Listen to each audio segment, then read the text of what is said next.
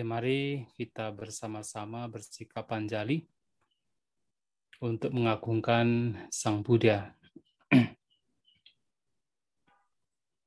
Namo tassa bhagavato arahato sama sambuddhasa. Namo tassa bhagavato arahato sama sambuddhasa namo tassa. Bhagavato arahato. Sama sambuddhasa handandani bikawe amantayamiwo vaya dhamma sankara apamadena sampadeta. Wahai para biku saya katakan kepada kalian, segala sesuatu yang berkondisi mengalami pelenyapan, maka berjuanglah dengan penuh waspada. Buddha sa pacima waca, maha parinibbana sutta.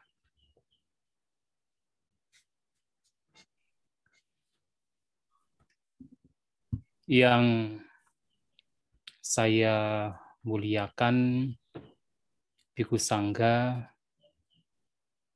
yang barangkali juga turut hadir dalam kesempatan malam hari ini. Yang saya hormati Rama Ramani dan juga para pengurus serta panitia Waisak Wihara Pulit Dharmasuka Para Bapak Ibu, Saudara-saudari sekalian, selamat malam semuanya. Terpujilah Sang Buddha. Namo Buddhaya. Ya, pada kesempatan malam hari ini sungguh merupakan kebahagiaan kita semua karena kesempatan yang baik ini pada saat ini kita masih diberkahi dengan kesehatan, kebahagiaan, sehingga kita bisa berkumpul walaupun melalui media Zoom ataupun Facebook bersama-sama untuk memperingati peringatan Trisuci Waisak. Dan walaupun peringatan Trisuci Waisak pada tahun ini seperti halnya tahun 2020 disebabkan karena pandemi COVID-19. Tahun ini juga kita tidak bisa merayakan peringatan Trisuci Waisak di Viara masing-masing secara masif bertatap muka. Tetapi walaupun demikian kita masih bisa memperingatinya dari rumah masing-masing dengan bersama-sama menggunakan media sosial, kita bersama-sama kembali merenungkan peristiwa-peristiwa yang terjadi terkait dengan Trisuci Waisak. Dan tentunya, walaupun kita tidak bisa bertatap muka secara langsung, tetapi semangat Waisak tetap tidak luntur dalam diri kita sebagai umat Buddha. Bapak Ibu Saudara-saudari sekalian, peringatan Trisuci Waisak adalah peringatan memperingati tiga peristiwa yang sangat penting yang terjadi berkenaan dengan Sang Buddha, yaitu lahirnya Pangeran Siddhartha atau calon Buddha yang terjadi di Taman Lumbini saat ini Nepal, juga memperingati Pangeran Siddhartha yang kemudian melepaskan kehidupan keduniawian, melepaskan kehidupan sebagai seorang bangsawan, kemudian mempraktekkan kehidupan sebagai seorang petapa, mencari pembebasan, mencari pencerahan, dan pada akhirnya memperoleh merealisasi pencerahan di bawah pohon Bodhi di Budagaya yang kemudian beliau dikenal sebagai seorang Buddha atau sama Sang Buddha. Dan juga memperingati Sang Buddha pada umur 80 tahun beliau mencapai parinibbana atau tutup usia atau mangkat. Itulah tiga peristiwa penting yang terjadi yang kita peringati pada kesempatan malam hari ini. Yang menjadi juga penting adalah yang juga keunikan, keistimewaan dari tiga peristiwa ini adalah pada waktu itu tiga peristiwa ini terjadi di bulan yang sama. Artinya di bulan Waisak. Yang mana juga tepat di bulan Purnama. Itulah kenapa kemudian setiap bulan Waisak di bulan Purnama seluruh umat Buddha tidak hanya di Indonesia tetapi juga di mancanegara memperingati Trisuci Waisak ini bersama-sama. Dan itu merupakan sesuatu yang yang yang unik, yang istimewa yang terjadi pada manusia agung seperti Sang Buddha. Bapak Ibu Saudara-saudari sekalian, setiap kali kita memperingati Trisuci Waisak, kita tentunya ingatkan kembali sebuah yaitu peristiwa di mana seseorang dengan kekuatan sendiri, dengan kekuatan murni, kekuatan manusia dapat terbebaskan dari segala bentuk penderitaan, dapat terbebaskan dari cengkraman sang mara, dapat terbebaskan dari cengkraman tumimba lahir, dan beliau tentunya adalah Sang Buddha.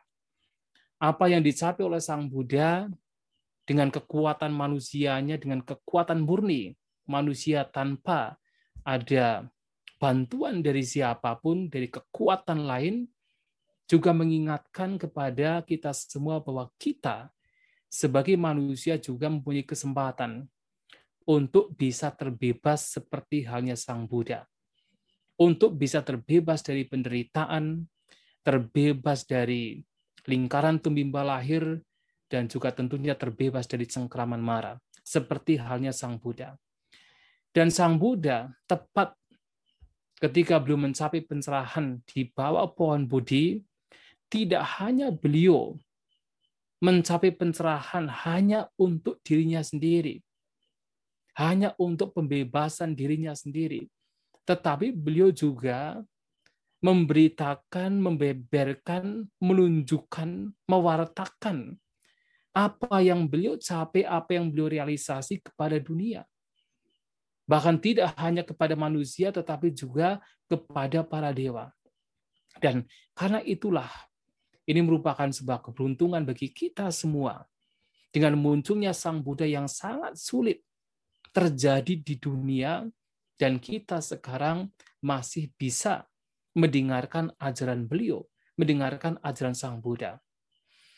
Dan juga yang menjadi penting lagi adalah apa yang diwartakan oleh Sang Buddha, apa yang ditunjukkan oleh Sang Buddha kepada kita semua dari apa yang beliau capai, beliau realisasi di bawah pohon Bodhi adalah sesuatu yang dikatakan menunjukkan menguak sebuah realitas sebuah realitas kehidupan, menunjukkan sebuah kebenaran yang tidak lain adalah empat kebenaran mulia.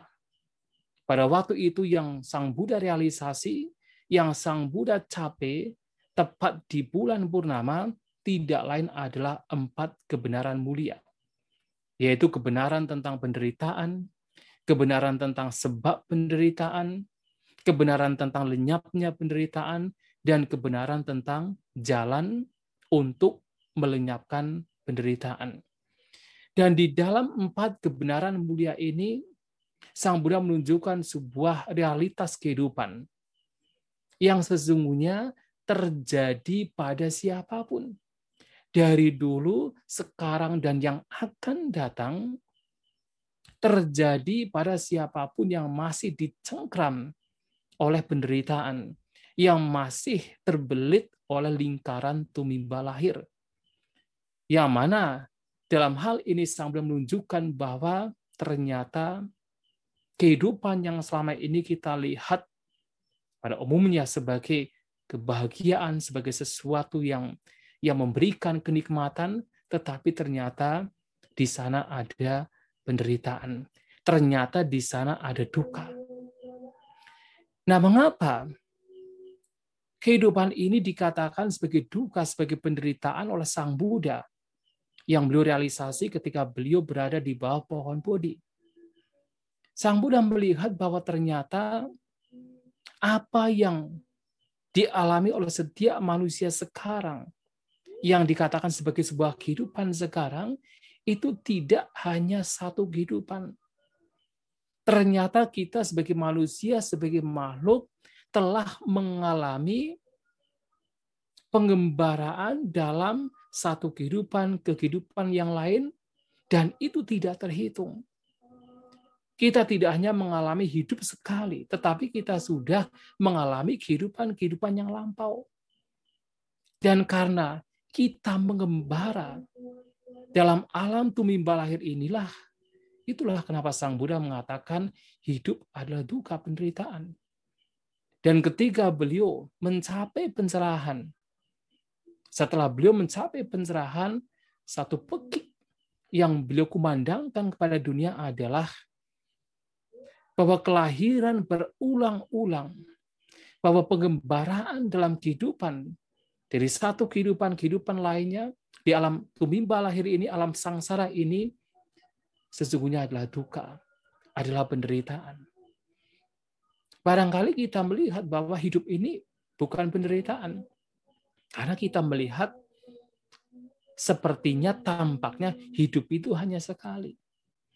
Tetapi bagi mereka para bijaksanawan seperti Sang Buddha, mereka mampu untuk melihat bahwa kehidupan tidak hanya sekali.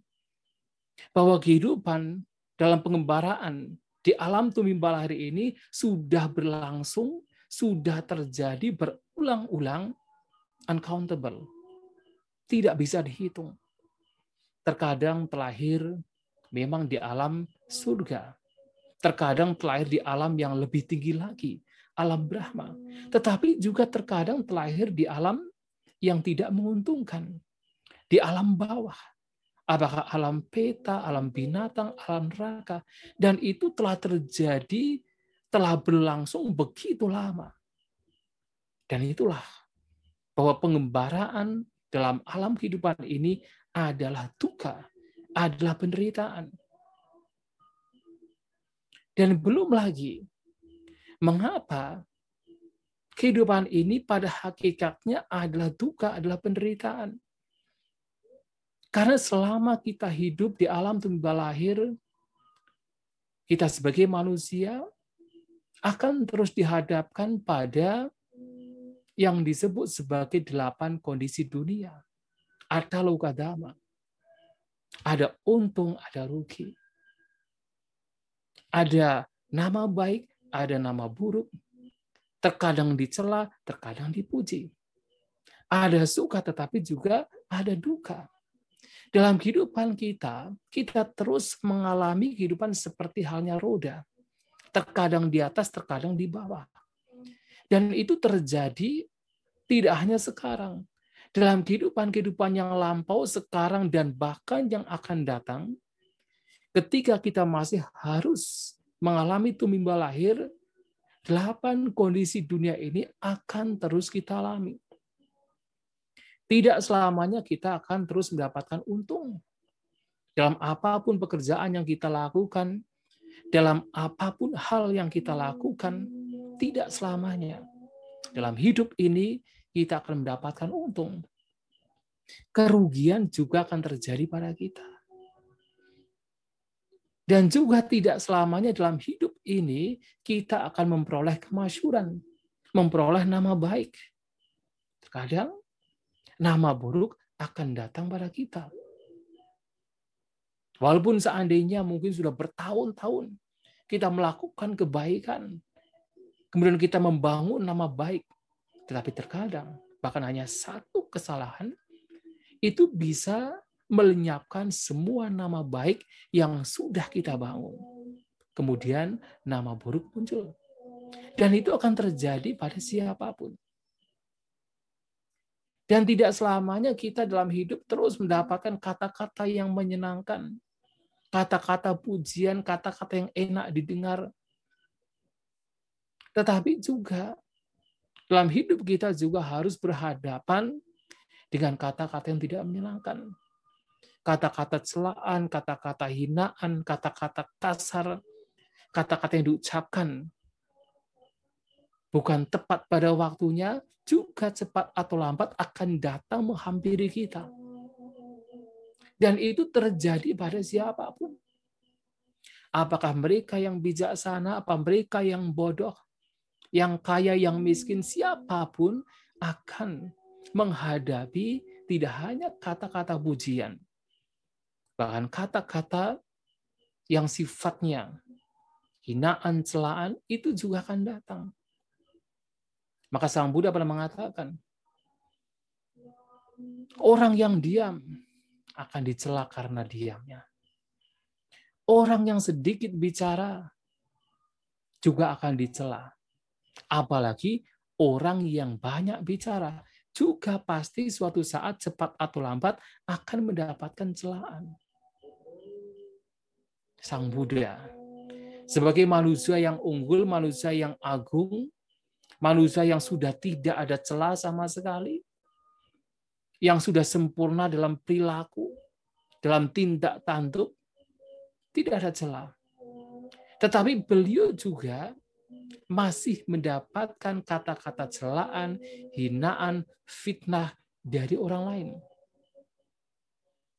Mengapa? Karena inilah hidup. Bahwa hidup ini adalah perubahan. Hidup ini tidak kekal. Dan tidak selamanya apa yang datang kepada kita adalah kebahagiaan, adalah kenikmatan. Hal-hal yang membuat kita menderita, kecelakaan, musibah, penyakit, yang tidak menyenangkan pada kita pun juga akan datang pada kita. Seperti halnya sekarang. Barangkali tahun 2019 awal pertengahan 2019 kita tidak pernah terpikir bahwa akan ada wabah penyakit bernama COVID-19 yang memberikan dampak yang begitu masif tidak hanya bagi kesehatan fisik tetapi juga berdampak pada sosial, ekonomi, pendidikan dan bahkan keagamaan. Kita tidak pernah berpikir demikian. Kita tidak pernah berpikir bahwa nanti pada tahun 2020-2021 wabah penyakit ini akan datang kemudian akan menghancurkan berbagai hal. Ekonomi menjadi down. Dalam hubungan sosial, kita hanya bisa bertemu dari jarak jauh. Tidak dengan mudah kita mengunjungi keluarga kita yang jauh. Kita tidak terpikir demikian. Tetapi itu terjadi. Itu terjadi pada kita karena itulah fakta kehidupan. Itulah realitas kehidupan. Bahwa kehidupan adalah tidak kekal. Bahwa kehidupan adalah perubahan. Barangkali orang akan berpikir, oh tidak Bante, saya bahagia kok. Saya tidak menderita, semua hal yang ada pada saya itu semua fine, semua bagus, semua baik. Saya punya pekerjaan yang baik, punya kekayaan yang melimpah. Anak istri suami, keluarga taat-taat. Saya bahagia, saya tidak menderita. Memang tidak bisa kita pungkiri bahwa kebahagiaan yang muncul dari kesenangan indera itu ada. Yang Buddha mengatakan kama suka. Ada kebahagiaan yang sifatnya adalah duniawi. Kebahagiaan yang muncul karena kenikmatan indera. Kita bisa merasakan. Semua orang bisa mengalami. Tetapi pertanyaannya adalah apakah kesenangan indera itu sifatnya kekal? Apakah permanen? Apakah bisa dipertahankan? Ternyata tidak. Tidak ada satupun kesenangan indera, kenikmatan indera yang kita peroleh tetap bertahan permanen selalu menyertai hidup kita tidak. Apakah kekayaan yang kita miliki, yang Anda miliki, itu permanen? Apakah itu kekal? Juga tidak. Cepat atau lambat pasti akan berpisah. Walaupun seandainya dalam hidup ini tidak berpisah, tetapi akan dipisahkan dengan kematian. Apakah keluarga yang dicintai orang tua, anak, istri, orang-orang dekat, teman yang dicintai, yang dilekati, apakah mereka memberikan kebahagiaan duniawi, kesenangan indera akan selalu bersama dengan kita. Tidak berpisah dari kita. Juga tidak. Cepat atau lambat, kita akan berpisah dari mereka. Apakah kita yang memisahkan dari mereka atau mereka yang meninggalkan kita? Mungkin anggota keluarga kita meninggalkan kita terlebih dahulu atau kita meninggalkan mereka terlebih dahulu. Dan apakah kedudukan, kemasyuran, rumah, properti, dan sebagainya yang kita anggap memberikan kebahagiaan, kenikmatan, itu pasti tetap bersama dengan kita, ternyata tidak. Semuanya tidak kekal, semuanya berubah, dan semuanya cepat atau lambat pasti akan berpisah dari kita. Karena kenikmatan indera ini sifatnya adalah tidak kekal, sifatnya berubah, itulah kenapa. Yang bahagia pun juga pada hakikatnya adalah duka, adalah penderitaan. Sekarang kita menganggap, wah saya masih muda, saya sehat, saya kuat, saya tidak ada penyakit, saya happy, tidak ada masalah. Tetapi apakah kesehatan yang kita miliki, kemudaan yang kita miliki juga bersifat kekal? Juga tidak manusia cepat atau lambat ketika umur semakin naik, maka akan mengalami usia tua, sakit, dan pada akhirnya adalah kematian. Karena kita manusia akan didesain untuk selalu berubah, yang berakhir pada kematian. Memang ketika masih muda seakan-akan paling kuat, paling sehat, tidak ada penderitaan, bisa menikmati ini dan itu.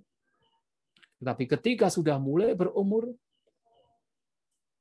anggap saja sudah mulai 40 tahun ke atas, nah mulailah berbagai macam penyakit bermunculan. Seperti halnya mobil yang sudah tua, kemudian bagian-bagian ordernya itu ada yang rusak sana, rusak sini. Sudah reparasi sana, yang sini rusak. Yang sini reparasi, yang sana rusak. Seperti itulah tubuh kita. Kalau sudah berumur, berbagai macam penyakit akan bermunculan. Penyakit ini lenyap, eh yang lain datang. Diobat yang lain lenyap, yang lain lagi datang. Terus seperti tidak ada endingnya. Makanya ketika masih muda, biasanya orang-orang akan pamer fisiknya, ketampanannya, kecantikannya, pamer ototnya, six pack-nya. Tapi ketika sudah berumur, yang dimamerkan bukan tubuhnya. Yang dimamerkan adalah yaitu obat. Karena antara karena dengan tubuh yang sakit ya antara satu dengan lainnya yang dimamerkan adalah obat. Itulah yang terjadi. Dan belum lagi akan mengalami yaitu kematian. Semua hal yang dianggap memberikan kenikmatan suatu saat akan ditinggalkan. Dan itu baru yang sifatnya materi. Baru yang sifatnya fisik. Belum lagi kalau kita bicara tentang perasaan, bentuk-bentuk pikiran. Kalau kita bicara tentang hal yang sifatnya bukan materi, atau dengan kata lain non materi, semua juga tidak kekal. Perasaan kita juga sama. Memang yang kita inginkan adalah yang senang-senang, yang bahagia-bahagia, semua hal yang datang pada kita diharapkan yang menyenangkan saja. Tetapi apakah itu bisa? Tidak bisa. Dalam satu hari ini, berapa perasaan yang sudah kita rasakan? Tidak ada endingnya. Banyak sekali perasaan yang memang itu akan terus mengalir. Dan dalam perasaan-perasaan ini, apakah semua yang kita rasakan adalah yang menyenangkan? Tidak. Yang tidak menyenangkan juga datang pada kita. Dan kalau kita bicara pikiran juga sama. Apakah semua hal pikiran-pikiran yang muncul dalam batin kita itu semua yang baik-baik? Ternyata tidak. Selama kita berada dalam tumbal lahir belum mencapai kesucian arahanta, ternyata banyak sekali pikiran-pikiran buruk yang membuat kita menderita juga akan muncul, akan datang pada kita. Nah, sehingga di sini karena segala sesuatu sifatnya berubah, bahkan yang menyenangkan sekalipun juga akan berubah, akan berpisah dari kita. Itulah kenapa hidup dikatakan sebagai duka, sebagai penderitaan. Dan itu adalah realitas kehidupan yang sedang terjadi sekarang, yang sudah terjadi di masa lampau, dan akan terjadi di masa mendatang. Kehidupan adalah perubahan. Tidak stabil. Selalu berubah, tidak permanen. Tetapi Bapak Ibu Saudara-saudari sekalian, Sang Buddha melihat ternyata penderitaan itu ada sebabnya. Dengan adanya perubahan, kebanyakan dari kita itu menderita. Tetapi ternyata yang menjadi masalah itu bukan perubahannya. Sang Buddha melihat, menemukan di bawah pohon Bodhi dengan kekuatannya sendiri bahwa ternyata penderitaan ini disebabkan oleh kotoran batin. Yang mana sering kali disebut oleh nafsu keinginan. Ya yang tanha ponobhavika nandiraga sagata tatra tatra binandini. Karena nafsu keinginan yang disertai dengan kesenangan dan juga nafsu ragawi untuk mencari kenikmatan ke sana kemari, itulah yang membuat seseorang menderita. Perubahan ketidakkekalan anicca dalam bahasa dhamma anicca adalah sesuatu yang wajar itu akan terus terjadi. Tetapi yang menjadi masalah bukan perubahannya. Yang menjadi masalah adalah bagaimana batin seseorang merespon perubahan tersebut. Apakah dengan pikiran buruk atau dengan pikiran yang baik? Kalau merespon perubahan dengan pikiran yang buruk, itulah yang membuat seseorang menderita. Ketika ada perubahan dari yang menyenangkan ke yang tidak menyenangkan, muncul tanha, muncul nafsu keinginan, keinginan untuk menolak, keinginan untuk lari. Ada kebencian di sana. Itulah yang membuat menderita. Ketika ada hal-hal yang menyenangkan, apa yang terjadi? muncullah nafsu keinginan untuk mencengkeram, untuk menggenggam, untuk melekati. Tanpa disadarinya, itu juga menyebabkan penderitaan. Mengapa? Sekali lagi, karena kenikmatan itu pun juga suatu saat harus lepas, harus lenyap, sehingga penderitaan akan terjadi kalau kita melekatinya. Nah, yang membuat seseorang menderita adalah nafsu keinginan. Atau dengan kata lain, keserakahan, kebencian, ketidaktahuan, tidak mengetahui bahwa keserakahan, kebencian adalah sebab mengapa seseorang menjadi menderita. Itulah yang membuat seseorang menjadi menderita.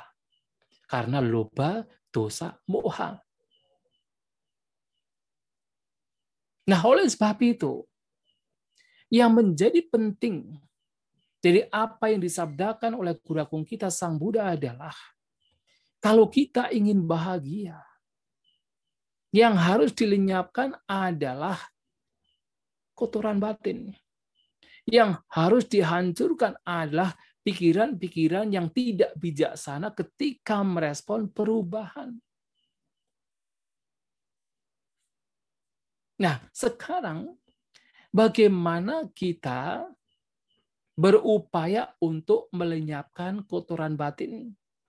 Atau dengan kata lain, bagaimana kita menata pikiran kita? Karena kalau pikiran kita tidak ditata dengan baik, tidak tertata dengan baik, pikiran kita itu amburadul, serampangan, hancur dengan pikiran-pikiran yang buruk, itu yang membuat kita menderita. Pikiran yang tertata adalah pikiran yang hanya berisi dengan pikiran-pikiran positif.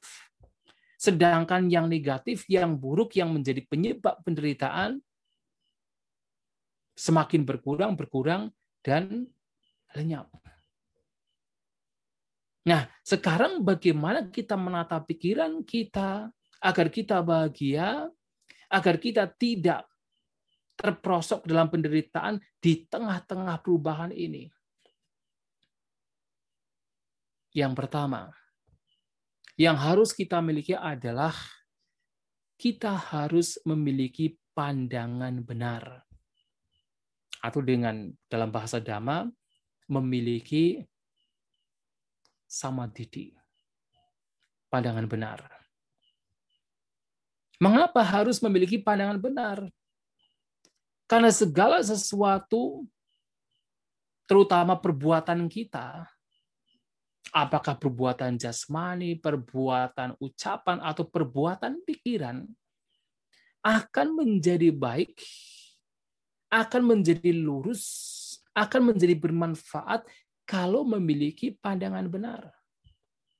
Kalau cara berpikir, cara melihat, cara memahami sesuatu benar, maka segala hal yang dilakukan menjadi benar.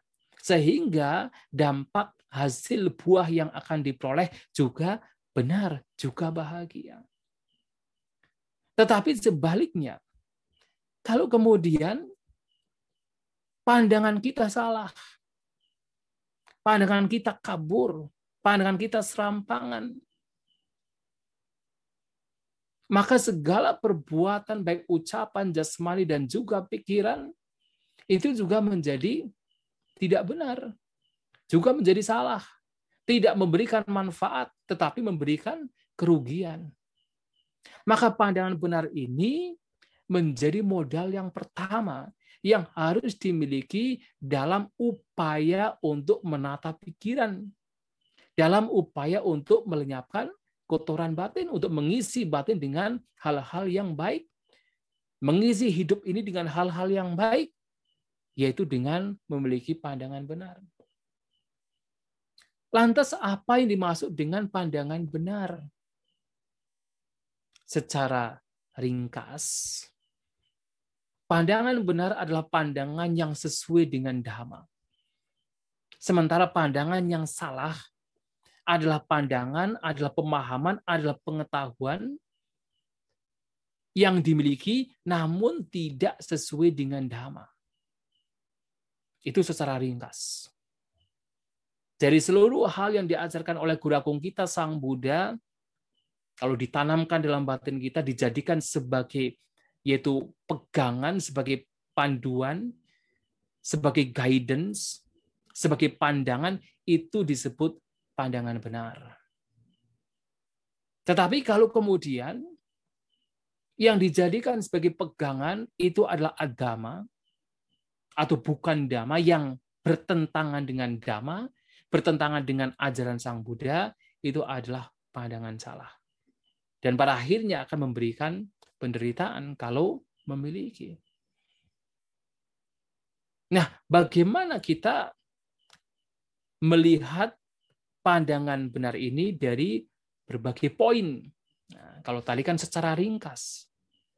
Yang pertama, sebagai seorang Buddhis yang meyakini ajaran Sang Buddha tentu memiliki pandangan bahwa kebahagiaan dan penderitaan yang kita alami dipengaruhi oleh perbuatan kita masing-masing.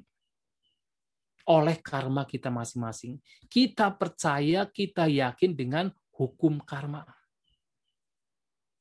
Bahwa kita adalah pemilik dari perbuatan kita sendiri. Pewaris dari perbuatan kita sendiri. Berkerabat dengan perbuatan kita sendiri. Dan kita terlindung oleh perbuatan kita sendiri. Dan apa pun yang kita lakukan, apa pun yang kita berbuat, itulah yang nanti akan kita warisi, akan kita peroleh. Nah, dengan kita memiliki pandangan bahwa ternyata apa yang sekarang kita alami itu adalah hasil perbuatan kita masing-masing. Ini menjadi sebuah hal yang sangat baik. Ketika kita harus menghadapi berbagai macam perubahan yang terjadi dalam kehidupan kita, apa pun itu, apakah dalam aspek sosial, ekonomi, pendidikan, dan sebagainya, kita melihat bahwa ini semua juga ada pengaruh dari karma perbuatan yang kita lakukan, maka seseorang kemudian tidak kemudian menjadi mudah mengeluh. Dalam formula yang diberikan oleh Sang Buddha, dikatakan oleh beliau bahwa apa pun kebahagiaan yang kita alami sekarang itu disebabkan oleh perbuatan baik kita. Sementara penderitaan yang kita alami sekarang disebabkan oleh perbuatan buruk kita. Kalian nak karicak kalianang, papa karicak papa kang. Nah dengan kita melihat bahwa sekarang saya bahagia, karena memang ada hal-hal yang baik datang pada saya, kita tahu, oh ternyata itu adalah hasil perbuatan baik yang saya lakukan. Maka dengan demikian ketika kemudian kita ingin mempertahankan kebahagiaan yang kita miliki, ya harus melanjutkan dengan perbuatan-perbuatan yang baik. Tidak kemudian terlena, terseret, terbawa, mentang-mentang bahagia, mentang-mentang mendapatkan kekayaan, mendapatkan kesuksesan, kemudian terseret, terbawa, kemudian merendahkan yang lain. Kemudian tidak melakukan kebajikan lagi. Hanya dinikmati oleh dirinya sendiri untuk berfoya-foya. Dan pada akhirnya penderitaan yang akan diperoleh lagi. Tetapi kalau seseorang kemudian tahu, oh ini adalah perbuatan baik yang saya lakukan dulu sehingga sekarang mendapatkan kebahagiaan. Dan kalau ingin mempertahankan kebahagiaannya, banyak berbuat kebajikan lagi. Nah, sementara ketika mendapatkan penderitaan, kesedihan, mendapatkan hal-hal yang tidak menyenangkan dalam hidup, karena kehidupan adalah seperti roda, kadang di bawah, kadang di atas, kadang di bawah, maka seseorang kemudian tidak mudah putus asa, tidak mudah mengeluh, tidak mencari kambing hitam di luar, menyalahkan orang lain. Tetapi lebih melihat ke dalam diri, melihat bahwa apa yang saya alami sekarang juga bagian dari hasil perbuatan yang sudah saya lakukan. Yang terpenting sekarang bukan mengeluh, bukan mencari kesalahan pada orang lain, tetapi bagaimana memperbaiki diri kita melakukan yang terbaik sekarang untuk supaya tidak terperangkap, tidak tercebur ke dalam penderitaan lagi.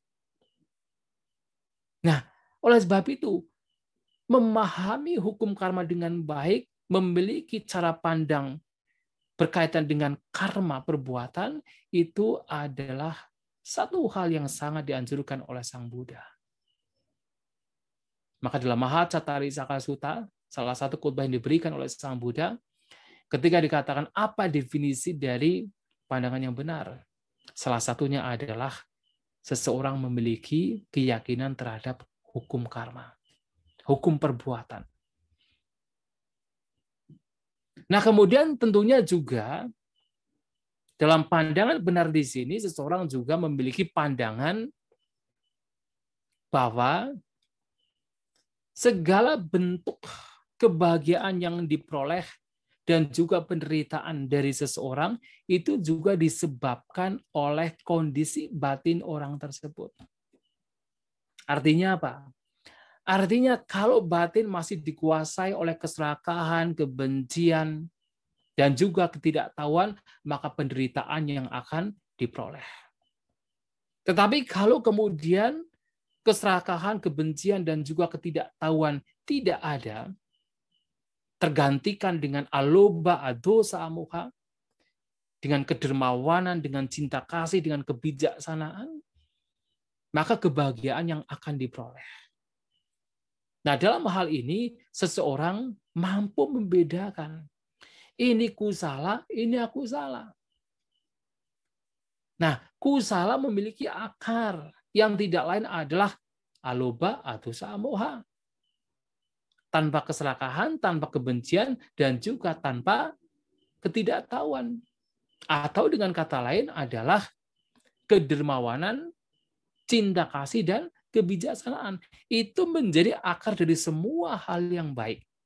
Termasuk kebahagiaan yang kita peroleh, kebahagiaan yang sebenarnya yang kita peroleh, terutama kebahagiaan batin, itu muncul karena apa? Aloba adus amuha. Nah, kita menanamkan pandangan seperti itu dalam batin kita. Dan kita juga mengetahui mempunyai pandangan, mempunyai pemahaman bahwa bentuk penderitaan yang kita alami tidak lain adalah disebabkan karena keserakahan, kebencian, dan juga kebutuhan. Semua akar dari akar dari semua hal-hal yang buruk, hal-hal yang tidak bermanfaat, hal-hal yang merugikan, itu semua berakar dari keserakahan, kebencian, dan ketidaktahuan. Nah, memiliki pandangan yang demikian tentang ku salah, aku salah, dan akar ku salah, dan akar aku salah, itu juga menjadikan seseorang di tengah-tengah perubahan yang terjadi dalam kehidupan, seseorang akan mampu untuk mengarahkan batinya dengan benar. Ketika ada penderitaan yang muncul, seseorang tidak akan kemudian mencari kambing hitam seperti yang tadi saya sampaikan. Pada orang lain. Tetapi akan senantiasa melihat ke dalam dirinya. Melihat ke dalam batinnya. Jadi ketika misalnya dicela, dihina oleh orang lain, alih-alih kita membalas celaan orang tersebut dengan kebencian, dengan kata-kata yang kasar, seseorang yang mengetahui bahwa penderitaan muncul dari batin dirinya sendiri, kemudian akan melihat gejolak pikirannya, akan melihat gejolak batinnya. Ada tidak kebencian? Ada tidak ketidaksukaan ketika mendengar celaan hinaan? Wah, ternyata masih ada. Ternyata masih masih mengikat batin saya, mencengkeram batin saya. Ada orang mencela saya, saya masih marah. Masih tidak suka. Nah, tetapi karena dia mengetahui demikian, maka dia mengupayakan untuk melenyapkan. Karena dia tahu ini tidak baik. Ini adalah kebencian, ini adalah akar dari penderitaan. Yang membuat menderita bukan orang yang mencela saya, bukan suara yang saya dengar, tetapi batin saya yang merespon dengan tidak bijaksana. Karena batin saya merespon dengan kebencian, dengan ketidaksukaan, maka penderitaan muncul. Nah, oleh sebab itu, dalam hal ini, mengetahui ku salah dan aku salah itu sangat penting. Nah, kemudian juga selain kita memiliki pandangan yang benar, kita juga harus memiliki usaha yang benar. Usaha yang benar di sini adalah kelanjutan dari pandangan yang benar. Artinya apa? Kalau cara pandang kita sudah benar, maka kita harus tahu, kita akan tahu apa yang mesti kita upayakan. Artinya kita akan mengupayakan untuk memunculkan hal-hal yang baik, yang bermanfaat, yang tidak merugikan.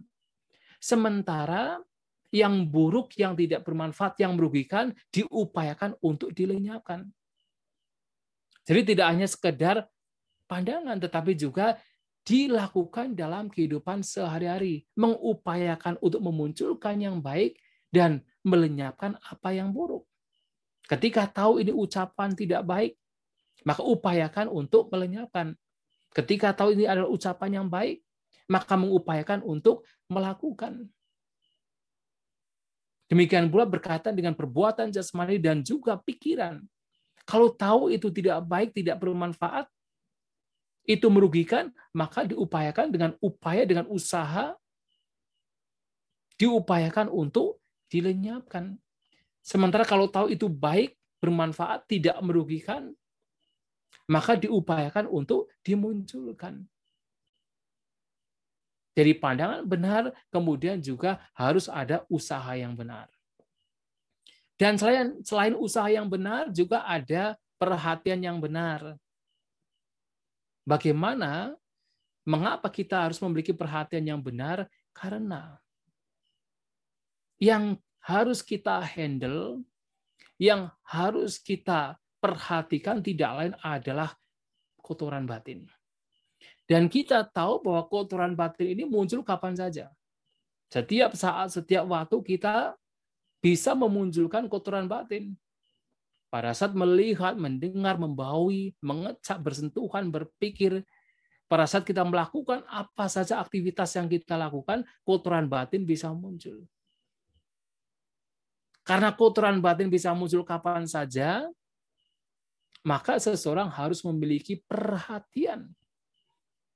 Perhatian ini akan menjadi penjaga akan menjadi penjaga bagi batin kita untuk senantiasa mendeteksi kapan pun hal yang buruk muncul, termasuk adalah untuk mendeteksi apa pun hal baik yang muncul.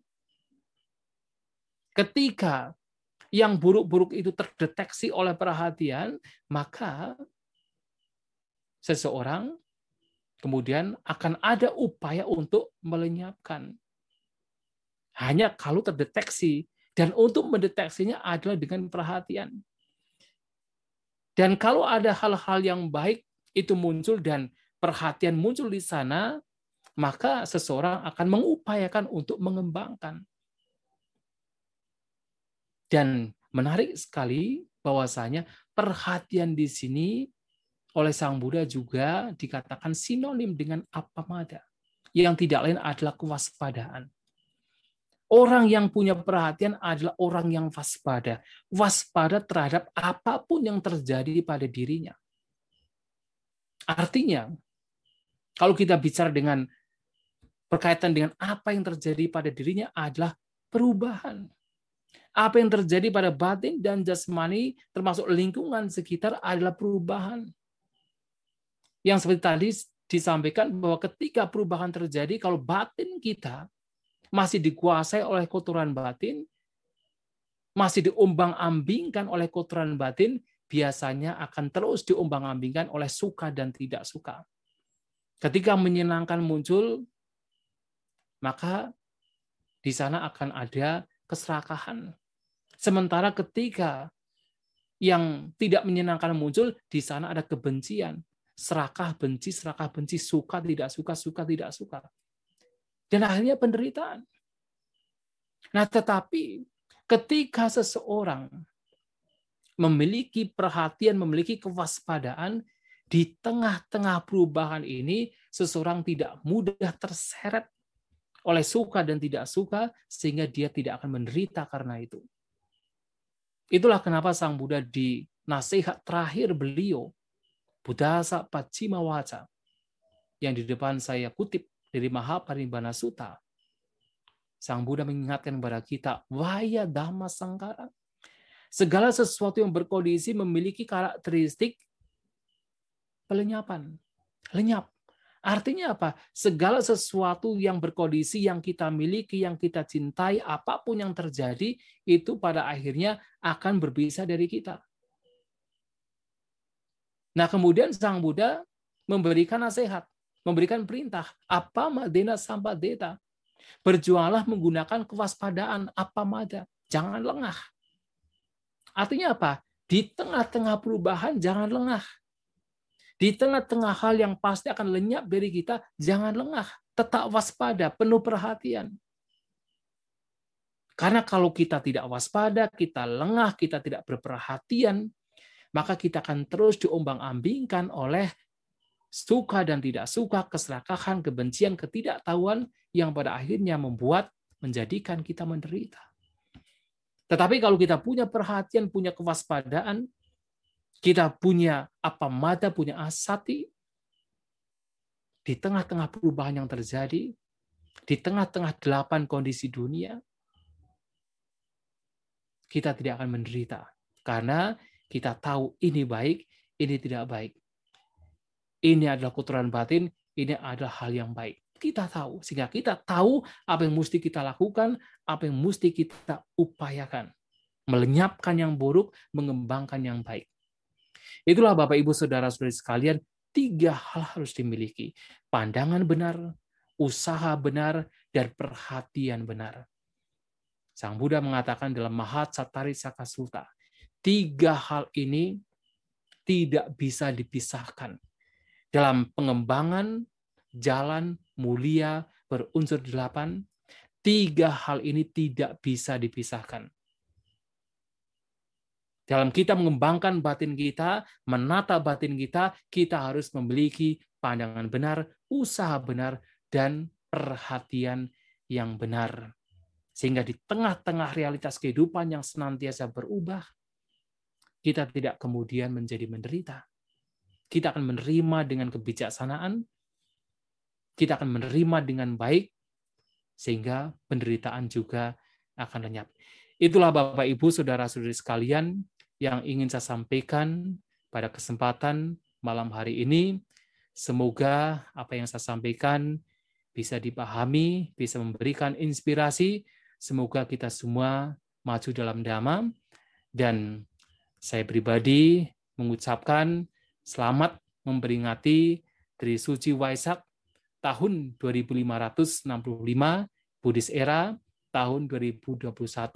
Semoga kita semua senantiasa diberkahi kebahagiaan, kesehatan, umur panjang, dan senantiasa menjadikan dhamma sebagai pelita dalam kehidupan kita. Sabe saka bawantut sukitata, semoga semua makhluk berbahagia.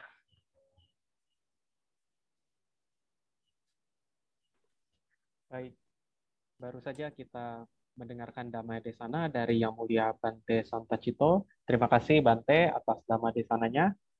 Selanjutnya Bapak Ibu, agenda kita akan memasuki sesi tanya jawab seperti chat yang sudah saya sampaikan tadi pertanyaan bisa langsung dikirim kepada saya agar nanti pada sesi tanya jawab bisa saya tanyakan kepada Bante atau bila Bapak Ibu ingin bertanya langsung juga nanti pada saat sesinya bisa menggunakan feature raise hand dan kami akan unmute agar bisa bertanya langsung kepada Bante. Mohon untuk pertanyaan jangan dikirim ke co-host yang lain karena belum tentu nanti masuk ke saya. Jadi kalau langsung ke saya lebih uh, mudah untuk saya bacakan. Kalau ke co-host lain uh, prosesnya lebih panjang ya Bapak Ibu. Jadi uh, sambil menunggu kita menyiapkan pertanyaan, mungkin kita dengarkan dulu satu persembahan lagu dari vokal grup Wiharap Dharma Masuka. Lagu yang akan disampaikan berupa medley.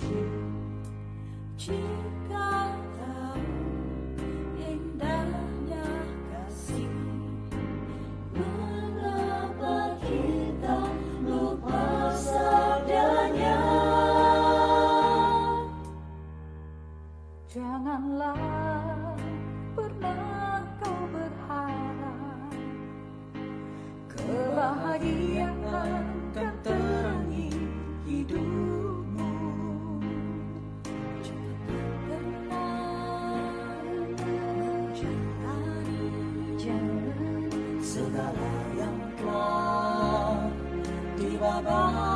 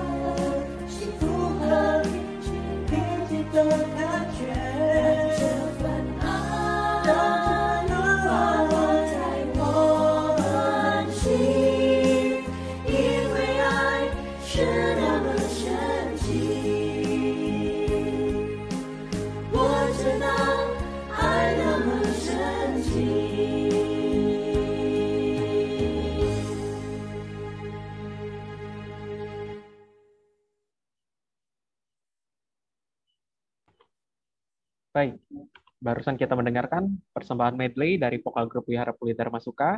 Dan selanjutnya kita memasuki sesi tanya-jawab. Sudah ada pertanyaan yang masuk.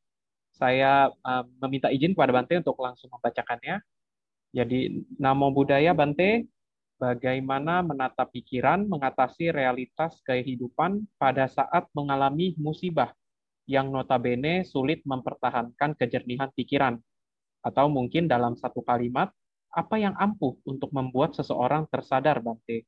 Terima kasih, Bante. Sukihotu Namo Buddhaya. Iya. Terima kasih untuk pertanyaannya. Ya memang dalam batin yang kita masih harus berlatih ketika terjadi perubahan yang dari menyenangkan ke tidak menyenangkan, batin yang goyah masih muncul. Penderitaan masih muncul, kesedihan masih muncul tetapi tentu sebagai seorang Buddhis kita beruntung karena kita telah diajarkan dan juga ditanamkan untuk melihat bahwa segala sesuatu adalah tidak kekal. Kita harus melihat bahwa ketidakkekalan merupakan kewajaran, merupakan sesuatu yang sebenarnya wajar terjadi pada siapa pun. Sebenarnya kalau kita bicara cara yang ampuh untuk bisa melenyapkan katakan ketika terjadi musibah bisa melenyapkan kesedihan, melenyapkan pikiran yang jernih, ya itu adalah perenungan terhadap ketidakkekalan. Memang ketika kita baru merenungkan itu sepertinya itu tidak ampuh, sepertinya itu tidak manjur. Karena musibah yang datang begitu besar dan kekuatan pikiran tidak ada di sana. Tetapi harus diingat bahwa perenungan terhadap ketidakkekalan ini juga sesuatu yang mesti dikembangkan, kualitas batin yang mesti dikembangkan. Semakin kalau dalam bahasa Dhamma disebut anicca sanya, persepsi ketidakkekalan ini berkembang, kokoh, tertanam dalam batin, maka semakin batin menjadi lebih stabil. Semakin batin menjadi lebih kokoh. Sehingga ketika ada yaitu perubahan dari yang baik menuju yang buruk atau dari yang bahagia menjadi musibah, tidak begitu menderita. Dan memang yang paling ideal, paling tepat yang harus kita lakukan adalah sedia payung sebelum hujan. Kalau kita kemudian pas hujan, kemudian kita tiba-tiba mencari payung, sementara payungnya belum ada, kita harus beli dulu payung, kita harus mencari payung di tetangga kita, kita tidak punya sendiri, memang itu sangat sulit. Itu sulit untuk tidak kena air hujan. Tetapi kalau kita sudah bersedia payung, maka begitu ada hujan datang, kita sudah siap. Kita tidak akan kena hujan.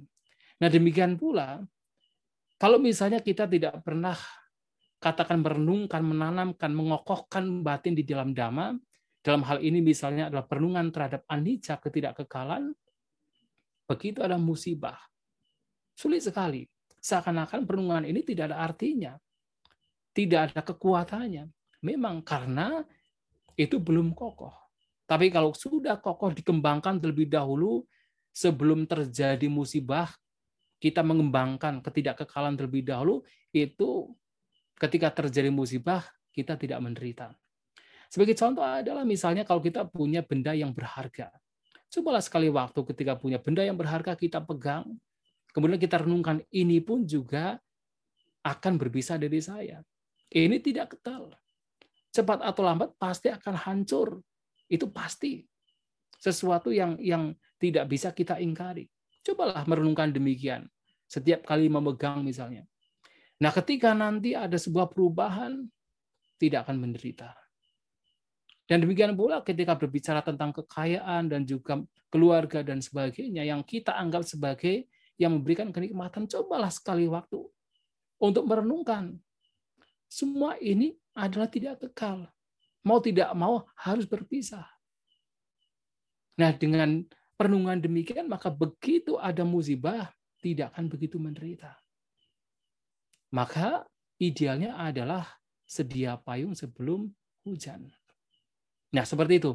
Jadi Bapak yang bertanya terutama adalah ya bagaimana kita mempunyai senjata ampuh kalau Sang Buddha melihat perenungan anicak tidak kekalan atau perenungan tentang duka yang tidak kekal kalau dilekati memberikan penderitaan atau perenungan tentang anata itu yang diulang-ulang oleh guru agung kita Sang Buddha untuk menghadapi perubahan yang terjadi, untuk menghadapi hal-hal yang tidak diinginkan dengan selalu merenungkan anicca. Ya, saya kira demikian. Terima kasih kepada yang bertanya. Baik, terima kasih Bante untuk jawabannya. Eh, selanjutnya ada pertanyaan lagi. Kalau tadi pertanyaan dari saudara Vincent, Bante. Tadi mohon maaf saya tidak eh, menyebutkan. Ya, pertanyaan kedua dari Bapak atau saudara Bobby. Pertanyaannya adalah, Selamat malam Bante, Namo Buddhaya. Mohon koreksi apabila saya salah setahu saya kita lebih mudah belajar dan mengaplikasikan dharma sebagai manusia. Apabila kita terlahir di alam dewa, apakah kita masih dapat belajar dan mengaplikasikan dharma? Karena dulu semasa Buddha Gotama, Buddha Gotama lah yang membabarkan dharma di alam dewa. Mohon penjelasannya, terima kasih. Iya, jadi memang benar sekali bahwa kalau kita bicara tentang praktek dhamma itu paling mudah ketika terlahir sebagai manusia. Kenapa? Karena di manusia ini tidak semua orang itu mendapatkan kebahagiaan. Banyak penderitaan. Termasuk kita sendiri juga mengalami banyak penderitaan. Tetapi tidak begitu menderita seperti ketika terlahir di alam rendah. Apakah alam binatang, alam alam neraka, alam asura, nah, alam peta, tidak menderita sekali seperti mereka. Penderitaan yang kita alami masih bisa kita handle. Tetapi dari situ kita akan mempunyai kesempatan untuk mempraktekkan atau mengaplikasikan dhamma dengan lebih baik. Berbeda ketika kemudian terlahir di alam surga. Karena di sana itu banyak, yang ada adalah kebahagiaan, yang ada adalah kesenangan indera, yang pertama biasanya mereka akan terseret, terlena oleh kesenangan indera. Bahkan ada beberapa yang menganggap bahwa kehidupan mereka itu kekal. Nah, sehingga pernah suatu kali ketika ya Bante Mahamugalana datang kepada yaitu Dewa Saka, Kak Lantawatingsa, ketika Bante Mugalana bertanya tentang apa yang diajarkan Sang Buddha kepada Dewa Saka, Dewa Saka itu menjawab dengan jawaban yang berbeda. Yang intinya adalah dia itu begitu terseret terlena oleh kesenangan indera di sana, kebahagiaan di sana. Padahal itu adalah Dewa Saka yang dikatakan telah mencapai sotapana. Apalagi yang lainnya. Nah, karena di sana itu yang ada adalah kesenangan indera, maka tidak terpikir. Jarang sekali terpikir untuk melakukan kebajikan. Jarang sekali. Hanya ketika Sang Buddha datang, atau para siswa Sang Buddha yang punya kesaktian, kemampuan datang kepada mereka, nah, mereka bisa tersadarkan. Tetapi kalau tidak ada Buddha, sulit sekali untuk tersadarkan. Nah, hanya ketika terlahir sebagai manusia yang di, di sini ada penderitaan, ada kebahagiaan, maka berbagai poin dhamma itu dengan mudah terimplementasikan, teraplikasikan dalam kehidupan manusia.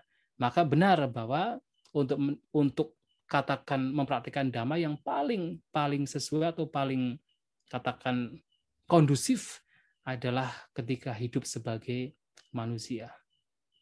Walaupun tentu di dewa di alam Brahma kecuali alam arupa Brahma mereka juga masih bisa mempraktikkan dhamma tetapi tidak sekondusif ketika terlahir sebagai manusia. Ya, begitu. Baik, terima kasih Bante. Ada pertanyaan ketiga. Ini uh, pengirim pesannya malu Bante, namanya tidak mau disebutkan katanya. Baik, saya langsung ke pertanyaannya. Namo budaya Bante, mohon izin bertanya, apakah pandemi COVID yang kita alami sekarang adalah hasil dari karma kolektif kita semua atau memang pandemik ini adalah kejadian alam yang biasa? Seperti itu, Bante. Ya, baik. Tentu apa yang kita alami dalam kehidupan kita, walaupun salah satu yaitu faktor yang membuat kita bahagia menderita itu adalah perbuatan kita atau karma, tetapi juga harus kita ingat bahwa karma itu bukan satu-satunya penyebab yang membawa kita bahagia ataupun menderita. Bukan satu-satunya. Jadi artinya selain ada karma, ada perbuatan, juga ada batin itu sendiri, kemudian ada utuh, atau katakan perubahan iklim dan juga ada uh, dhamma. Jadi ada ada ada bija ya. Jadi ada ada empat hal. Ada ahara, ada makanan ya. Jadi ada makanan, ada iklim, ada ada karma, perbuatan dan juga ada cita. Ada empat hal ini yang juga mempengaruhi bahagia dan menderitanya kita. Dan sebenarnya juga masih banyak yang lainnya. Makanya kalau kita bicara tentang yaitu katakan penyakit. Nah, di dalam salah satu suta namanya Giri Mananda Suta, di sana Sang Buddha itu memberikan daftar berbagai macam penyakit. Ternyata dari banyak daftar penyakit ini karma itu hanya satu. Ada penyakit yang memang muncul karena perbuatan, karena karma. Atau katakan hasil karma, kemudian memunculkan sebuah penyakit. Tetapi ternyata yang lain-lainnya itu bukan karena karma. Ya, karena makanan, karena perubahan iklim, dan ada penyakit-penyakit lain yang memang terjadi bukan karena karma. Maka kalau kita melihat seperti COVID-19, ya bisa juga itu juga disebabkan karena karma kolektif, tetapi juga disebabkan karena hal lain juga. Jadi tidak harus kemudian semuanya itu karena karma kolektif, tidak, tetapi juga ada hal-hal lainnya juga yang menyebabkan kenapa muncul penyakit. Dan kalau kita bicara tentang padija samupada bahwa segala sesuatu muncul karena sebab-sebab kondisi-kondisi, bukankah di sana juga dikatakan bahwa tidak ada satupun fenomena yang memiliki satu sebab, tetapi memiliki banyak sebab. Maka seperti misalnya, oh ini ada COVID-19, itu adalah disebabkan karena karma kolektif. Bisa saja karma kolektif, tetapi itu bukan satu-satunya sebab. Ada sebab-sebab lainnya. Ya, kenapa mengatakan sebab-sebab lainnya? ada yang membuat COVID. Misalnya itu dibuat oleh seseorang, ya kan? Ada yang membuat COVID, ada yang menyebarkan, ada idenya juga, dan sebagainya. Nah, sehingga apa? Sehingga ya memunculkan yaitu COVID-19. Sehingga karma kolektif bisa merupakan sebab, tetapi bukan satu-satunya sebab. Dan saya mengatakan kenapa bisa, tapi tidak tidak kemudian mengatakan pasti itu dari karma kolektif, karena apa? bicara tentang buah karma, Sang Buddha mengatakan acintea, tidak bisa dipikirkan. Kalau kita mengatakan pasti itu karena karma kolektif, yaitu itu itu menyalahi apa yang disampaikan Sang Buddha bahwa itu adalah acintea, tidak bisa terpikirkan. Tapi hanya mengatakan memungkinkan bisa karena karma kolektif. Dan itu bukan satu-satunya juga. Ya, saya kira demikian. Terima kasih atas pertanyaannya. Baik, Terima kasih Bante untuk jawabannya. Ada pertanyaan yang masuk lagi Bante. Uh, saya bacakan. Nama budaya izin bertanya. Teman saya merasa tidak nyaman kerja di kantornya karena bosnya kalau marah suka berkata kasar dan merendahkan. Tolong masukannya Bante bagaimana cara mengatasinya. Karena seperti kata Bante, dunia ini duka. Bante saja masih sering diomongin, apalagi kami yang umat biasa mungkin maksudnya, apalagi kami yang hmm. manusia. Atau bisa Bante ceritakan kisah umat Buddha saat mengatasi gunjingan-gunjingan orang pada dirinya. Terima kasih sebelumnya Bante. Iya. Ya, yang namanya hidup di mana pun kita berada, apakah kita sebagai rumah tangga, sebagai cita, kita bekerja di sini, di sana, pasti masalah akan muncul pada kita. Itu pasti. Karena hidup itu tidak akan pernah lepas dari masalah. Kita terkadang berpikir, oh kalau saya misalnya keluar dari sini kemudian mencari yang lain, tidak akan ada masalah. Tetapi ternyata di tempat lain pun juga akan ada masalah. Sehingga sebagai seorang Buddhis, selama itu tidak membahayakan, selama itu masih bisa dihandle, ya tentu ketika itu terjadi, ya alih-alih kita mencoba untuk menghindari, mencoba untuk menolak, atau membalas dengan hal yang buruk, kita berusaha untuk yaitu melihat ke dalam diri. Kita berusaha untuk memperbaiki. Tidak memperbaiki yang lain, tetapi memperbaiki diri kita sendiri terlebih dahulu. Barangkali misalnya, oh bosnya marah, berkata kasar. Tidak keseluruhan itu kesalahan dari bos, mungkin juga kesalahan dari kita. Mungkin kita yang memang dalam bekerja kurang kurang semangat atau mungkin ada keteledoran, ada sesuatu yang salah, itu yang kita perbaiki. Mungkin kita terlihat tidak tidak apa semangat, kita bermalas-malasan, terlambat kerjanya, itu yang kita perbaiki. Kemudian mungkin kata-kata kita itu sebenarnya kasar, tidak lembut kepada bos, itu yang kita perbaiki. Jadi alih-alih kita tuh mencoba untuk misalnya menyalahkan yang lain, sebagai seorang Buddhis, cobalah untuk melihat ke dalam diri terlebih dahulu. Memperbaiki diri kita terlebih dahulu. Bersikap yang baik, berucap yang baik, berpikir yang positif. Nah tentu kalau semua itu sudah dilakukan, ternyata yang bersangkutan misalnya kok tetap berperilaku demikian, ya berarti memang itu yang jelas bukan kesalahan dari orang, bukan kesalahan kita, tapi memang itu sudah tabiat dari orang tersebut. Ya sudah, yang terpenting saya tidak melakukan keburukan. Yang terpenting saya tidak melakukan kejahatan. Yang penting saya sudah melakukan yang terbaik sebagai manusia untuk melakukan yang bermanfaat. Itu yang yang harus kita kita renungkan. Nah, sehingga dalam hal ini yang terpenting adalah melakukan yang terbaik untuk diri kita. Nah, bagaimana cerita mengenai orang yang dikunjingkan, kemudian mampu bersabar dengan hal tersebut? Ya, kita bisa misalnya melihat kisah dari Sang Buddha. Bayangkan Sang Buddha. Sang Buddha yang tadi saya sampaikan manusia yang sempurna, tindak tanduknya itu tidak ada cacat sama sekali. Pemahamannya, pengetahuannya itu sempurna. Tetapi kenapa beliau pun masih dicela, bahkan masih difitnah. Nah, beliau sebagai seorang Buddha difitnah menghamili orang, bayangkan.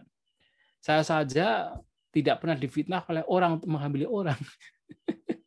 Sang Buddha difitnah menghamili orang. Itu cinta.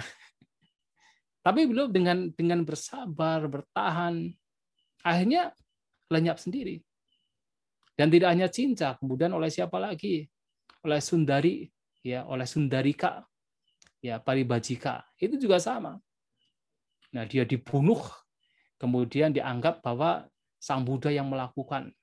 Jadi gampangnya itu kalau zaman sekarang orang memperkosa kemudian membunuh gitu kan. Karena dikatakan di situ memang sengaja Sundari itu diminta untuk datang ke sana kemudian pagi-pagi itu keluar dari wihara. Seakan-akan itu bertemu dengan sang Buddha. Kemudian tahu-tahu meninggal. Ya, jadi jadi seakan-akan itu diperlihatkan bahwa sang Buddha itu melakukan hal yang buruk kalau zaman sekarang pelecehan seksual kemudian dibunuh. Bayangkan, itu sang Buddha. Tetapi ya tentu karena tidak melakukan karena sang Buddha jelas jelas tidak tidak melakukan yang buruk ya semua itu akan berlalu. Ya itu salah satunya. Nah, sang Buddha banyak sekali cerita-cerita yang beliau tuh mendapatkan perlakuan kasar dari orang. Ya, pernah juga misalnya cerita dalam Brahmana Sangyuta. Jadi ada seorang Brahmana yang yang marah dengan Sang Buddha, kemudian datang kepada Sang Buddha dengan kemarahan. Sang Buddha menjawab dengan cinta kasih, nah dia sadar bahkan menjadi muridnya. Bahkan menjadi murid yaitu biku. Nah, tetapi kemudian beberapa saudara dari Brahma ini tidak suka saudaranya itu jadi biku, datang pada Sang Buddha mengucapkan kata-kata yang kasar. Malahan dalam kitab ulasan ada satu Brahmana, yaitu saudara Brahmana ini yang mencela Sang Buddha, menghina Sang Buddha dengan apa? 500 syair yang isinya kata-kata kasar. Bayangkan panjangnya. Sang Buddha diam, Sang Buddha diam saja, diam. Nah, setelah selesai baru Sang Buddha bertanya. Kalau misalnya ada tamu yang datang pada Anda, kemudian Anda memberikan hadiah. Tetapi tamunya tidak mau. Lantas hadiah itu untuk siapa? Brahman itu mengatakan, ya untuk saya, itu kan milik saya. Saya kasihkan tapi dia tidak mau, ya kembali ke saya. Ya sekarang juga sama, Anda datang ke saya, memberikan hadiah ke saya, tapi saya tidak mau. Berarti hadiah itu adalah untuk Anda. Kata-kata kasar, 500 kat, syair kata-kata kasar, itu milik Anda, bukan milik saya. Oh, dia sadar juga. Jadi apa artinya? Dalam hidup kita, kita tidak akan pernah mendapatkan hal-hal yang semua mulus tidak. Maka Sang Buddha tadi saya sampaikan, yang diam juga dicela, yang sedikit bicara dicela, yang banyak bicara apalagi pasti akan mendapatkan celaan. Dan itu adalah kewajaran. Nah, memahami itu adalah kewajaran, yang terpenting adalah kita memperbaiki diri kita. Itu yang paling penting dalam hidup kita. Ya, saya kira demikian. Baik, terima kasih Bante. Uh, mungkin juga sekaligus menginformasikan kepada Bapak Ibu dan rekan-rekan karena ada empat pertanyaan yang belum saya bacakan. Yang mungkin uh, pertanyaan sudah saya tutup ya, tidak yeah. tidak diterima lagi ya untuk menjaga durasi. Uh, mohon izin Bante, saya bacakan lagi pertanyaan selanjutnya. Namo Buddhaya Bante, apakah ajaran Dhamma ini hanya ada di bumi ini saja, ataukah ada di seluruh galaksi dan sistem solar lainnya? Terima kasih Bante. Ya, ya kalau kita percaya dengan apa yang disampaikan Sang Buddha bahwa Buddha itu akan muncul dalam 10.000 tata surya. Artinya dalam 10.000 tata surya kemungkinan ada satu Buddha itu itu terjadi. Nah sekarang dalam alam semesta ini ada berapa puluh ribu tata surya kan banyak sekali kan, bahkan tidak terhitung. Sang Buddha pernah mengatakan kalau saya mau dalam satu kesempatan saya bisa memperdengarkan suara saya di dalam sahasi lokadatu. Nah sahasi lokadatu artinya adalah seribu tata surya. Bahkan saya bisa memperdengarkan suara saya dalam dwi sahasi lokadatu. Dwi sahasi lokadatu adalah apa? satu juta tata surya. Seribu kali seribu. Satu juta. Bahkan saya bisa memperdengarkan suara saya dalam apa? Tisahasi lokadatu. Satu juta kali seribu. Satu miliar tata surya. Bahkan beliau mengatakan, saya bisa memperdengarkan suara saya lebih dari itu lagi. Berarti kan tata surya itu kan banyak sekali. Sementara dalam khutbah sendiri juga dikatakan, dalam 10.000 tata surya bisa muncul satu Buddha. Artinya kalau kita mempercayai hal tersebut ya Buddha tidak hanya di alam kita ini, di alam katakan manusia bumi kita, tapi juga di bumi-bumi lainnya. Karena beliau Sang Buddha juga mengatakan bahwa dalam seribu tata surya juga akan ada seperti seribu alam manusia, seribu alam catu maharajika, seribu alam tusita, dan seterusnya. Maka kemungkinan ada Buddha-Buddha lain di tata surya lain itu memungkinkan. Tapi kalau kemudian dikatakan 10.000 tata, tata surya, ada satu Buddha ya berarti paling minimal atau katakan maksimal ya 10.000 tata surya baru ada satu Buddha. Ah, minimal maksudnya. Ya saya kira demikian ya. Itu sesuai dengan apa yang tertulis tertulis di dalam kitab suci. Ya. Baik, terima kasih Bante. Ini ada pertanyaan melalui Facebook karena kami juga uh, live di Facebook Bante. Pertanyaannya adalah Namo Buddhaya Bante, bagaimana melatih kesadaran dan mempraktikkan ajaran Buddha jika saat ini kita terkunci pada lingkungan yang kurang mendukung, seperti selalu direndahkan oleh orang-orang di sekitar? Itu pertanyaannya Bante. Ya.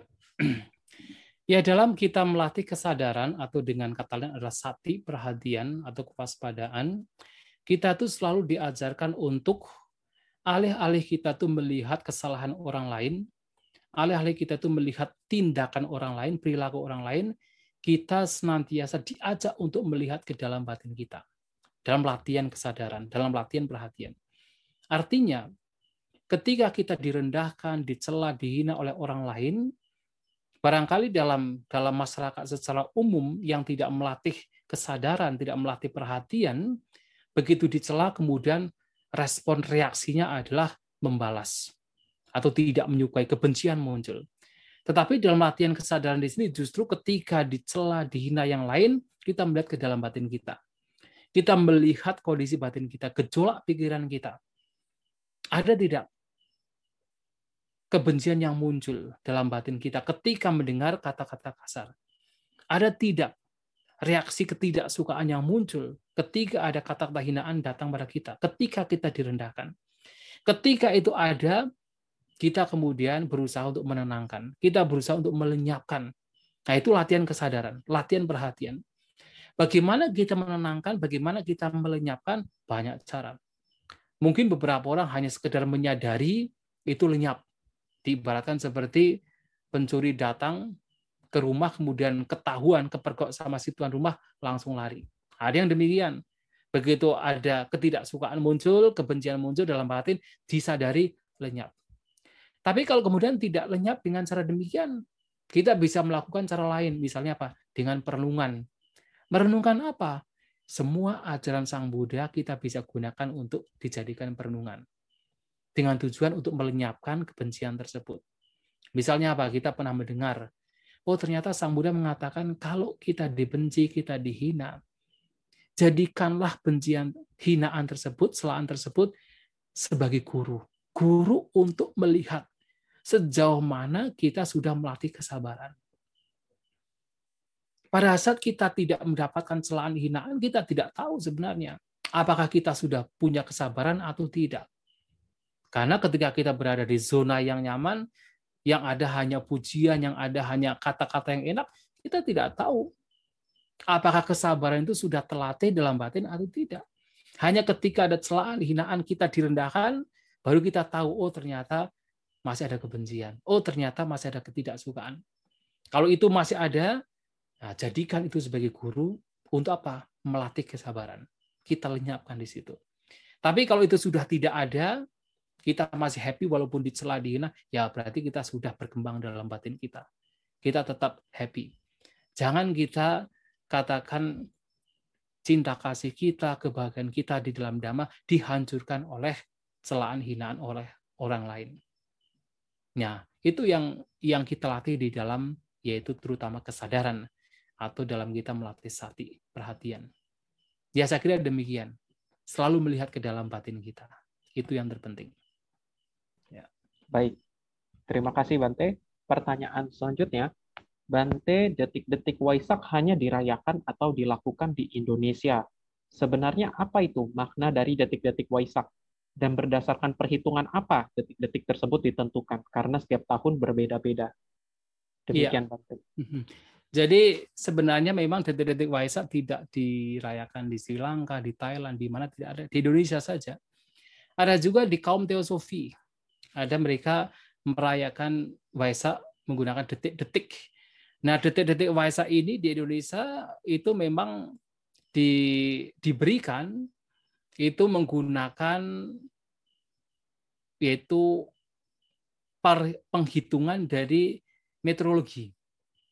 Ya, jadi mereka di apa kaum meteorologis mereka mempunyai hitungan dalam bulan Mei itu detik pas purnama sidinya pas bulan purnama fullnya itu kapan? Itu yang dijadikan sebagai patokan untuk katakan merayakan Waisak di detik-detik pas purnama ini full atau bulannya menjadi full.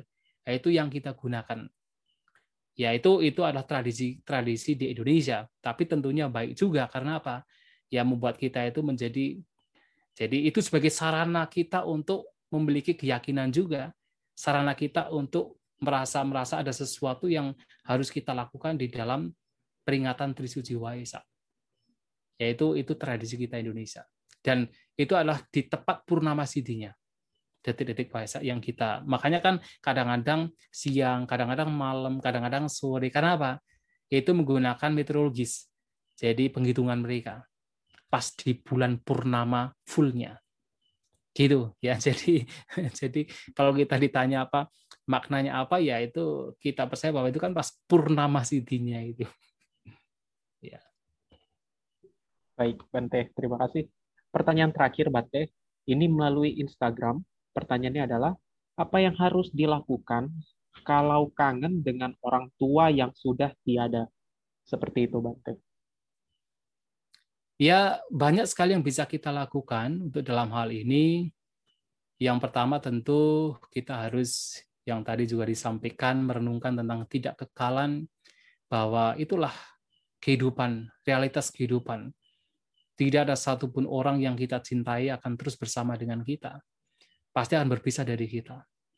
Sehingga dengan kita merenungkan ketidakkekalan demikian, kita tanamkan dalam batin kita ya, ketika muncul kangen, kemudian memunculkan kesedihan, memunculkan rasa-rasa yang tidak nyaman, nah dengan kita merenungkan ketidakkekalan, kemudian itu bisa lenyap. Karena kita mampu menerima perubahan, menerima ketidakkekalan. Dan yang kedua, kita bisa melakukan misalnya patidana. Yang melakukan patidana.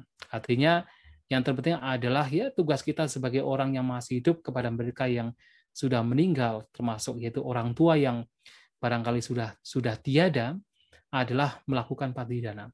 kita melakukan kebajikan, mengatasnamakan mereka dengan harapan ya mereka berbahagia di mana pun mereka berada. Ya dengan keyakinan bahwa mereka berbahagia dengan kebajikan kita, ya itu akan melenyapkan ya seperti kesedihan, rasa tidak nyaman ketika ingat atau kangen dengan orang tua yang telah tiada. Itu juga bisa kita lakukan. Atau dengan kita merenungkan bahkan kebajikan mereka. Ya, kita merenungkan kebajikan mereka, kemudian kita merasa berterima kasih terhadap apa yang telah mereka lakukan kepada kita. Kita memunculkan yaitu pikiran-pikiran positif dalam batin kita.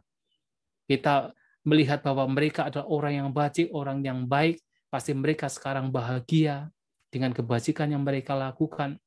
Itu juga baik. Jadi yang terpenting intinya adalah ketika kita ingat dengan mereka yang telah tiada, bagaimana sejauh katakan kita mengupayakan untuk tidak memunculkan pikiran-pikiran yang buruk, tetapi kita memunculkan pikiran-pikiran yang positif untuk batin kita. Itu yang yang harus kita lakukan, yang terpenting. Dan bagaimana caranya? Banyak caranya, seperti yang tadi saya sampaikan. Ya, saya kira demikian. Terima kasih atas pertanyaannya.